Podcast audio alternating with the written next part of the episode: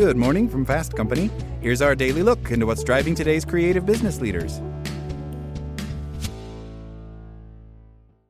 Want to learn how you can make smarter decisions with your money? Well, I've got the podcast for you.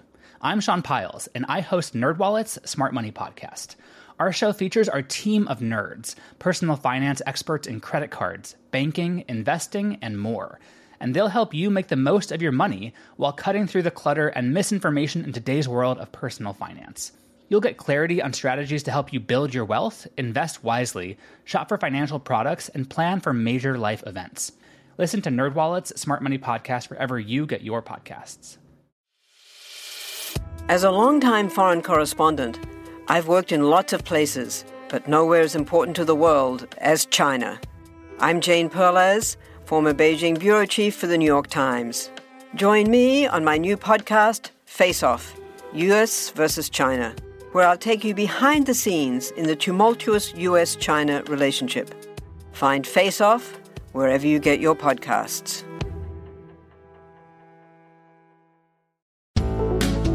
I'm Zeke Robison, and this is Work Smarter from Fast Company.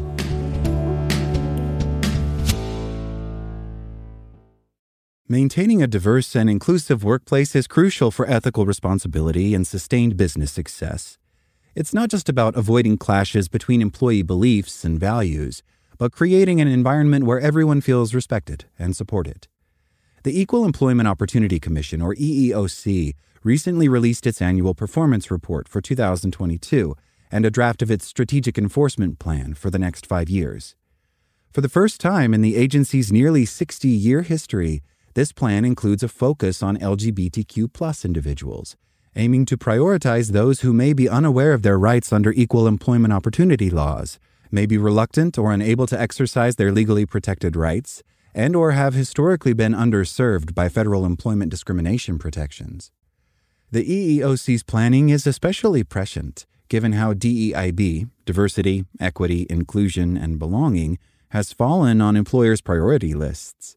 Although the Mineral 2022 State of HR report showed that DEI was a top five priority for nearly half, or 48% of employers, before the COVID 19 pandemic, today that number has dropped to just 34%. Worse, only 16% of companies that prioritized DEI before the pandemic say that it remains a top five priority now. With businesses' focus on DEIB fading, workplace bias, particularly toward LGBTQ employees, has unfortunately been able to flourish. In the past year alone, the EEOC received 73,485 new discrimination charges, an increase of almost 20% compared to the previous year. And during fiscal year 2021, agency investigators recovered $7.5 million for individuals with LGBTQ sex discrimination charges from 1,629 reported cases. With an estimated 65% of the LGBTQ community concerned about how anti LGBTQ legislation will affect their employment opportunities, understanding the EEOC's plan is particularly important for small and medium sized businesses. Here are five action items for teams of all sizes to prevent LGBTQ bias and discrimination.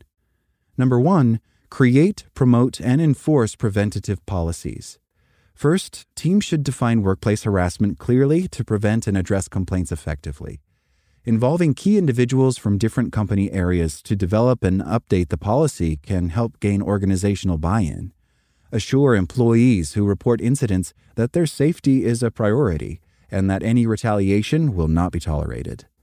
A solid workplace harassment prevention policy can include a policy statement for a harassment free workplace references to state and federal laws outlining employee and employer responsibilities, a commitment to confidentiality while addressing allegations or complaints promptly and objectively, clear definitions and examples of various forms of harassing behaviors, procedures for reporting alleged harassment, corrective actions and potential remedies for substantiated complaints, and protections against retaliation. 2. Invest in harassment prevention training. Having a harassment prevention policy alone isn't enough to effectively protect your employees from discrimination and harassment. Training employees on your harassment prevention policy is essential. Seven states and the District of Columbia mandate harassment prevention training. Still, it is a best practice regardless of legal requirements. To take it a step further, offer additional learning opportunities, including LGBTQ sensitivity, allyship, and bystander intervention. These opportunities have the potential to foster empathy, reduce bias in the workplace, and create a safe place for open dialogue. If done well, they can be effective tools for preventing discrimination. Number three, investigate complaints promptly and thoroughly. It should go without saying that teams must investigate complaints promptly, thoroughly, and without retaliation. However, the EEOC estimates that 75% of overall harassment complaints go unreported, generally due to fear of retaliation during the investigation process. Additionally, although race discrimination complaints are among the top 3 types reported, they also have the lowest success rate in terms of rulings and or relief in favor of the complainant. Employers can and should do their part to protect vulnerable employees by conducting a complete and well documented investigation anytime there is a complaint about a violation of harassment or discrimination policies. 4. Take a grassroots approach. Companies implementing new DEI initiatives often start from the top down, with buy in and support from executive leaders. Instead, start by involving your employees in DEI initiatives. Encourage employees to have regular DEI discussions during one on one meetings with managers or wider teams. For example, there is no reason to wait until Pride Month to discuss supporting LGBTQ employees in the workplace. Teams can establish employee resource groups or ERGs to provide a sense of community and empower employees to engage with one another. This grassroots approach encourages DEI learning and momentum in businesses of all sizes. According to a recent report, 81% of LGBTQ employees believe having an ERG creates a comfortable work environment, and 80% report it improves their well being at work. And finally, look beyond liability. Go beyond meeting state and local legislation and mandates and celebrate your LGBTQ employees. Incorporate pronouns in regular communication to create an inclusive environment. Make DEI a normal part of your business operations, not just during Pride Month or other observances. Publicly express support for LGBTQ issues, demonstrating your commitment to equality.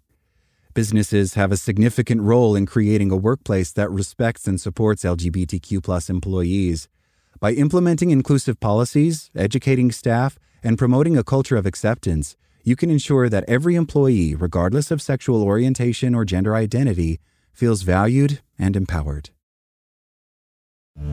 That's all today from Fast Company. Talk to you tomorrow.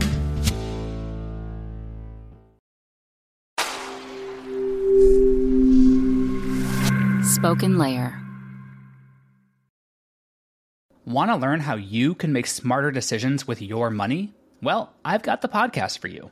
I'm Sean Pyles, and I host NerdWallet's Smart Money Podcast. Our show features our team of nerds, personal finance experts in credit cards, banking, investing, and more. And they'll help you make the most of your money while cutting through the clutter and misinformation in today's world of personal finance. You'll get clarity on strategies to help you build your wealth, invest wisely, shop for financial products, and plan for major life events. Listen to NerdWallet's Smart Money Podcast wherever you get your podcasts.